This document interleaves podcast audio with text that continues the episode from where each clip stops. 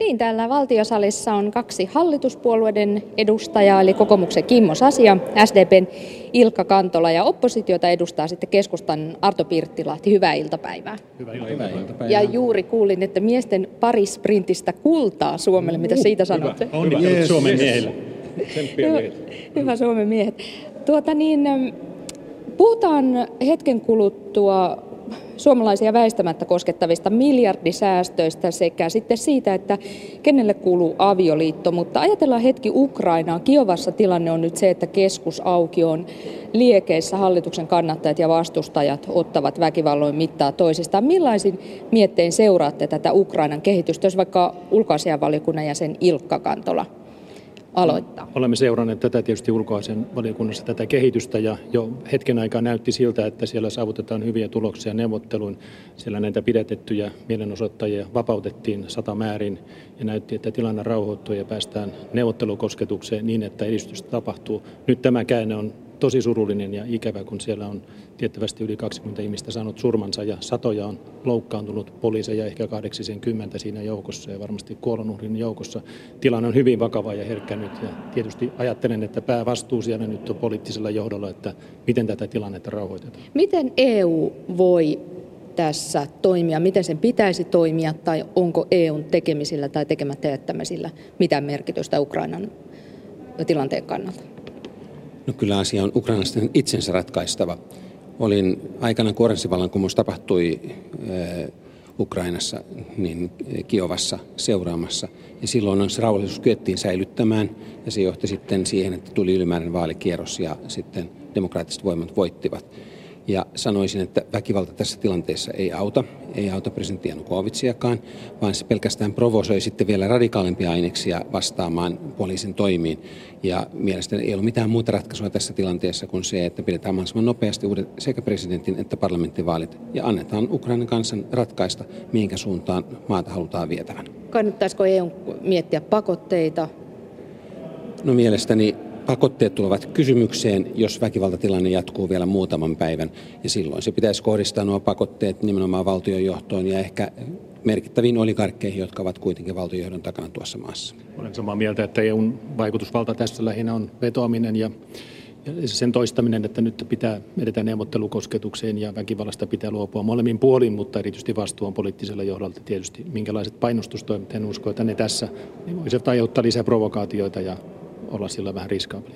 Puhutaan sitten tästä sopeutuksesta. Eduskunnan suuressa salissa sanailtiin viime viikolla siitä, että onko 3 miljardin säästötarve hallituksen vai koko Suomen ongelma. Hallitus ei pidä sitä pelkästään omana ongelmana ja kutsui opposition mukaan neuvottelemaan säästöjen suuruudesta ja ajoituksesta. Ja molemmat oppositiopuolueet kelpuuttivat tuon neuvottelukutsun, vaikka vielä viime viikolla olivat tai ainakin esittivät olevansa hyvin nihkeitä tuolle ehdotukselle. Valtiovarainvaliokunnan puheenjohtaja Kimmo Sasi, väännä vielä rautalangasta, että miksi hallitus ei halua tai uskalla tehdä näitä säästöpäätöksiä ilman opposition hyväksyntää? No tietysti 3 miljardin tasapainottamistoimenpiteet ovat erittäin merkittäviä ja tulevat kohdistumaan kansalaisiin tietysti kielteisellä tavalla sillä tavalla, että jokaisen kukkarossa rahan määrä tulee vähenemään niiden päätösten seurauksena. Ja tietysti jos ne tehdään kaikki yhdellä kertaa, niin se tulee myöskin näkymään sitten Suomen taloudessa. Ja nyt halutaan kuitenkin, että tämä vaje, joka meillä valtiontaloudessa on, pitää saada kuriin. Ja jos halutaan, että ne säästötoimenpiteet tehdään ei vuonna 2015, vaan 2016 ja 2017, niin nykyinen hallitus ei niistä asioista voi päättää, vaan se on seuraava hallitus, joka joutuu tekemään nuo päätökset. Ja tietysti jos eduskunnassa syntyy konsensus, että kaikki merkittävät puolueet ovat valmiita tekemään tiettyjä ratkaisuja, jotka ulottuvat vuoteen 2016 ja 2017, niin silloin on helppo tehdä demokraattisessa järjestyksessä, ja silloin se päätöksessä on myöskin riittävä uskottavuus. Onko keskustan Arto Pirttilahti sinulla sama käsitys näistä hallituksen motiiveista kutsua oppositio mukaan? Oli hyvä kuulla hallituksen motiivia. Tässä on aikaisemminhan, mitä noin vuosi sitten kutsuttiin tämmöiseen palaveriin, missä katsottaisiin yhteistä tilannekuvaa, ja sittenhän tuli tämä Heureka-seminaari, ja senkin jälkeen tämä tilannekuva on muuttunut, että mä näin nyt ainakin, että meillä olisi yhtenäinen tilannekuva oppositiohallituksen kanssa näistä luvuista. Nämä nyt hallituksen esittämiä lukuja tässä vaiheessa, mutta ilman muuta otetaan vastuullisesti asiat, mutta se on tässä tilanteessa, kun hallitus on nyt niin kuin loppumetreillä, sanotaan vuosi aikaa, niin lähdetään sitten opposition apua pyytämään, niin on tietenkin mielenkiintoinen, että tässä oltaisiin tarjottu opposition osalta jo aikaisemmin apuja. No miksi ei Kimmo Sasi apu aiemmin kelvannut? Onko tässä nyt niin, että te haluatte hiljentää opposition välihuudot tuolla salissa, tässä vaalit lähestyvät, haluatte työrauhan? No tietysti hallitusohjelmassa sovittiin tasapainottamistoimenpiteistä. Kehysriihessä vuonna 2012 sovittiin lisää tasapainottamistoimenpiteistä. Ja tietysti nyt on kysymys siitä, että otetaanko lisäaikaa, tehdään nämä säästötoimenpiteet pitemmällä aikavälillä, eikä välittömästi, niin jotta niillä olisi uskottavuus, niin tarvitaan oppositio mukaan. Jos oppositio ilmoittaa, että he eivät hyväksy näitä säästötoimenpiteitä, jotka olisi tarkoitus toteuttaa 2016 ja 2017, niin seuraava hallitus, jos he ovat hallituksessa, tietysti voi esittää, että näistä luovutaan, ja tietysti voi kysyä, että mitä hyötyä niistä toimenpiteistä siinä tilanteessa on. Eikö silloin asiat pitäisi jättää seuraavalle hallitukselle? Mutta tähän liittyy sitten kysymys, kuten ministeri Urpela on sanonut, Suomen luottoluokituksesta. Ja jos nuo säästötoimenpiteet eivät ole uskottavia, niin tietysti meillä on uhkana helposti silloin se, että Suomen luottoluokitus heikkenee, jolloin korot Suomessa nousevat. Miksi Arto Pirttilahti keskusta päätti lähteä mukaan näihin, vaikka esimerkiksi Pekkarinen kysyi viime viikolla, että ihanko vakavissanne esitätte tällaista neuvottelukutsua? Me olemme vastuullinen puolue kuitenkin, sama tavoitehan meillä on, että velkaantuminen tulisi taittaa ja katsoa Suomen taloutta eteenpäin, mutta tietenkin se, että mitkä ne toimenpiteet, jos tässä nyt lähdetään sitten niihin toimenpiteisiin, mitä keskusta on esittänyt ja avataan sitä hallitusohjelmaa, enkä usko, että hallitus niihin lähtee meidän opposition tekemään esityksiin täysin mukaan, että me oltaisiin niin kuin mielellään tuomassa oman sanotaan kasvun ja työllisyyden ohjelman kautta tähän niin kuin potkua, mutta hallitus on tuonut tämän oman politiikkansa tähän asti ja mielellään katsomme sitten vaalien jälkeen se tilanne, missä asemassa ollaankin, että mitkä ne toimenpiteet. Varmaan tämä lukumäärä, ja tästä on hyvä kyllä keskustella, että missä Suomen tilanne, niin kun sanoit, että tilannekuva pitäisi olla yhteinen. No ennen kuin annan puheenvuoron Ilkka Kantolalle, kysyn, että kun Katainen haluaa nyt haluaa sopia opposition kanssa siitä, että paljonko säästetään suurin piirtein ja milloin, ei halua sopia keinoista, ne eivät nyt ole tässä agendalla, niin joko keskustalla on mielipide tästä, paljonko säästetään ja milloin, missä aikataulussa? Joo, se on nyt hyvä nähdä ensin, minkälaiset rätingin hallitus tuo pöytään ja ovatko te hallitus yksimielisiä omista luvuista. Me rakennamme varmaan oman lukusarjan sinne. Ette ole vielä rakentaneet oman lukusarjan? Minulla ei ole tietysti. Olisiko se tiedossa, jos keskusta olisi sen rakentanut? Olisiko sinulla tiedossa? No kyllä, varmaan olisi minullakin tiedossa se, mutta kyllä mielellään nähdään juuri näin päin, että hallitus rakentaa sen itse. Ja sitten jos se nyt olisi jo selvää, niin turhahan se ensi viikolla edes neuvotella, että on hyvä nähdä tämä yhteinen tilannekuva. Hallituksen harkinnan pohjanahan on aina ministeriön tuottamat luvut. Hyvin monen tutkimuslaitoksen arvio siitä, mihin talous kehittyy, ja sitten siitä vedetään laskennallisia johtopäätöksiä, mikä tämä kestävyysvaje ja tasapainottamistarve on. Sen pohjalta se informaatio on varmasti yhteinen ministeriön virkamiesten puolelta sekä tälle hallitukselle että seuraavalle.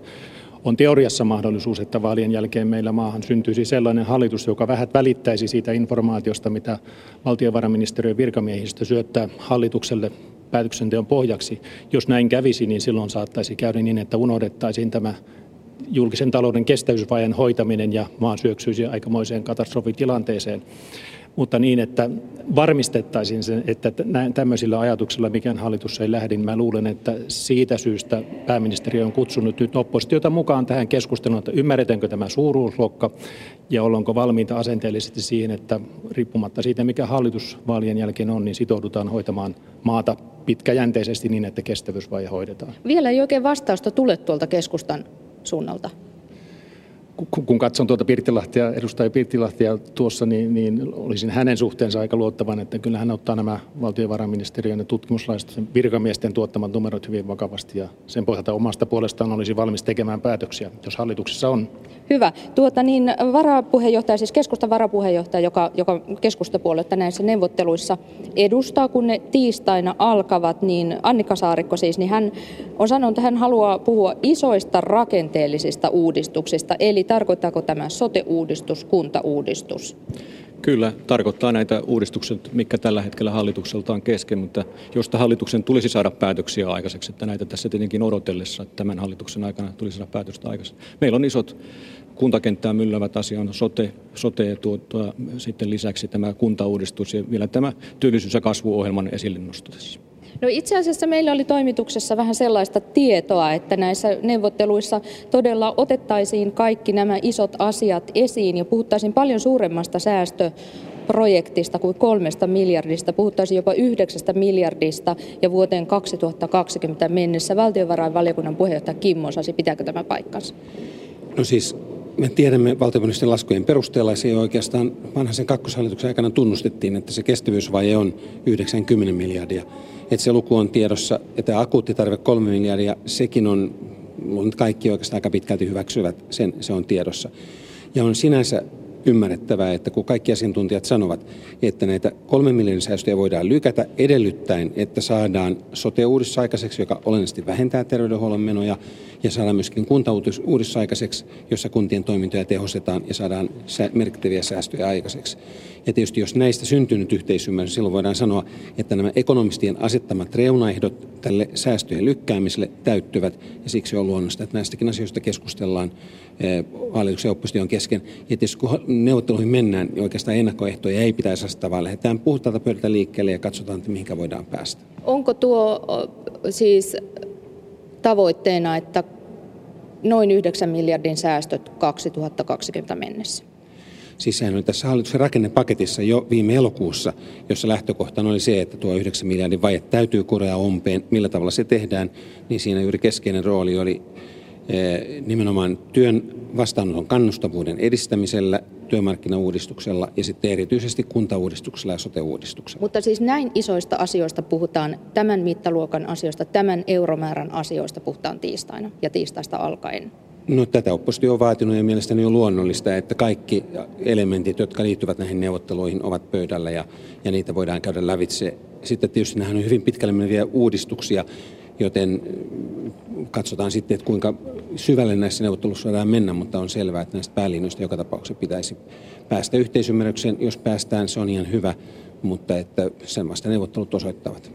Mennään sitten kolmanteen aiheeseen. Huomenna suuressa salissa keskustellaan kansalaisaloitteesta, jonka on allekirjoittanut lähes 170 000 suomalaista. Ja se on kansalaisaloitteiden ennätys. Ja tuo kansalaisaloite koskee sukupuolineutraalia avioliittolakia tai tasa-arvoista avioliittolakia, kuinka vain pariskunta olisi siis lain edessä samanarvoinen riippumatta siitä, onko kyse miehestä ja naisesta vai kahdesta miehestä tai kahdesta naisesta. Ilkka Kantola, sinä kannatat tätä aloitetta. Minkä vuoksi? No ensinnäkin olen huomannut, että nyt ihan kun tämä aloitekeskustelu lähenee eduskunnassa, on tullut paljon niitä postia, kirjeitä, joissa kerrotaan millä perustein tätä lakia vastustetaan. Ymmärrän näitä perusteluja siltä osin, että avioliitto on puolustamisen arvoinen. Olen aivan samaa mieltä. Miehen ja naisen ja jatkossa kahden miehen tai kahden naisen välinen avioliitto on puolustamisen arvoinen. Uskollinen, sitoutunut parisuhde, rakkaussuhde on se, jota yhteiskuntakin tarvitsee ja se on kaiken tuen arvoinen. Avioliittoa, nykyistä avioliittoa, instituutiota uhkaavat monet muut asiat paljon enemmän kuin se, että jos avioliittolaki nyt muuttuu tasa-arvoiseksi avioliittolaiksi. Siksi katson, että tämä ei ole minkälainen uhka avioliitolla, vaan tulee niitä ihmisiä vastaan, jotka kokevat nykyisen avioliittolain heitä syrjivänä. Miksi Arto Pirttilahti vastustat tätä tasa-arvoista avioliittolakia? Minä näen, että avioliitto on miehen ja naisen välinen instituutio ja sillä niin kuin edetään edelleenkin. Mutta tässä täytyy nyt miettiä sekin, että tässä on teologiset asiat ja myös sitten tämä lainsäädäntöasiapuoli. Ja mehän pohditaan täällä enemmänkin sitä lainsäädäntöpuolta. Itse siellä niin kuin olen kyllä sitä mieltä, että ihmiset tulisi olla tasa-arvoisessa asemassa, kun puhutaan esimerkiksi niin kuin nimen saamisesta ja näistä montakin elementtiä, mutta itse katson kuitenkin tämän avioliiton olevan miehen ja naisen välinen asia. Haluaisitko, siis tämä muuttaisi samaa sukupuolta olevien tilannetta, niin, pariskuntien tilannetta niin, että he saisivat adoptio-oikeuden pariskuntana ja saman sukunimen ilman erityistä byrokraattista ruljanssia. Mikä tässä hiertää? Onko adoptio-oikeus liikaa? No Juuri oikein, että adoptio-oikeus on semmoinen asia, että näin, että on tullut siitä, niin kuin Ilkka sanoi tässä juuri, että on tullut paljon postia, niin omasta puolestani taas on postia tullut tämmöisiltä lapsettomilta perheiltä, jotka näkevät, että jos adoptio-oikeuteen kosketaan, niin tulee useampia maita sitten jäämään pois sitten listolta, mistä he voisivat lapsia esimerkiksi saada. Onko Ruotsissa näin käynyt? En pysty sanomaan. Tämä on hyvä kysymys aina valiokunnassakin sanotaan, miten Ruotsissa. Niin on. Minusta on tärkeää muistaa se, että kun puhutaan tästä adoptio-oikeudesta, niin se ei ole subjektiivinen oikeus niin, että kuka tahansa, mikä tahansa pariskunta, on sitten miehen ja naisen välinen pariskunta tai saman sukupuolten välinen jatkossa, että olisi subjektiivinen oikeus ikään kuin saada adoptiolapsi, vaan jokainen tapaus harkitaan, arvioidaan viranomaisten toimesta aina erikseen. Jokaisessa tilanteessa voi tulla, oli lähtökohdat mitkä tahansa, se vastaan, että tämä pariskunta ei nyt ole sovelias tämän lapsen adoptiovanhemmiksi. Eli se ei ole samanlainen subjektiivinen oikeus kuin esimerkiksi jotkin muut oikeudet. Kimmo Sasi, vastustaa tätä millä perusteella? No ensinnäkin kaikissa kansainvälisissä ihmisoikeussopimuksissa lähdetään siitä, että miehellä ja naisella on oikeus mennä avioliittoon keskenään. Avioliitto miehen ja naisen välillä on perinteinen suomalainen käsite, jolla pyritään pitämään huolta siitä, että lapset saavat mahdollisimman hyvän ympäristön keskenään. Ja mielestäni, kun tämä on vuosituhantinen instituutio, niin mielestäni tässä tilanteessa pitäisi lähteä siitä, että nykyinen rekisteröity parisuhde on oikea avioliittotyyppi samaa sukupuolta oleville, ja niin sanottu kristillinen avioliitto on sitten se oikea avioliittotyyppi miehelle ja naiselle. Ja kun nykyään on se trendi, että ei saa tehdä mitään eroa miehen ja naisen välillä, eikä saa olla hun ja han muotoja, jolla eritään sukupuolinen, niin kyllä tässä mennään vähän liian pitkälle. Kyllä se on kuitenkin nainen, joka kohdussaan synnyttää sen lapsen ja mies sitten siittää sen lapsen. Ja tämä on sellainen tosiasia, josta luonto ei meitä päästä eroon, vaikka kuinka lakeja muutettaisiin. Että tietyt eriävyydet, jotka johtuvat ihan luonnon valinnasta, niin pitää mielestäni yhteiskunnassa hyväksyä. Tai muuten me tehdään sellaista keinotekoista DDR-yhteiskuntaa, jossa kaikki on vain pelkkää mekaniikkaa. Huomenna, lyhyesti Ilkka Kantola. Aivan lyhyesti, Kimmo Sasi mainitsi aivan oikein tämän kristillinen avioliittokäsitteen. On hyvä muistaa, että tällä lakialoitteella tai kansalaisaloitteella ei tähdätä siihen, että käsitys kristillisestä avioliitosta muuttuisi, vaan kirkoilla säilyy edelleenkin oma oikeutensa arvioida sitä, että minkälaisia pariskuntia vihkivät avioliittoon. Näin teologi Ilkka Kantola.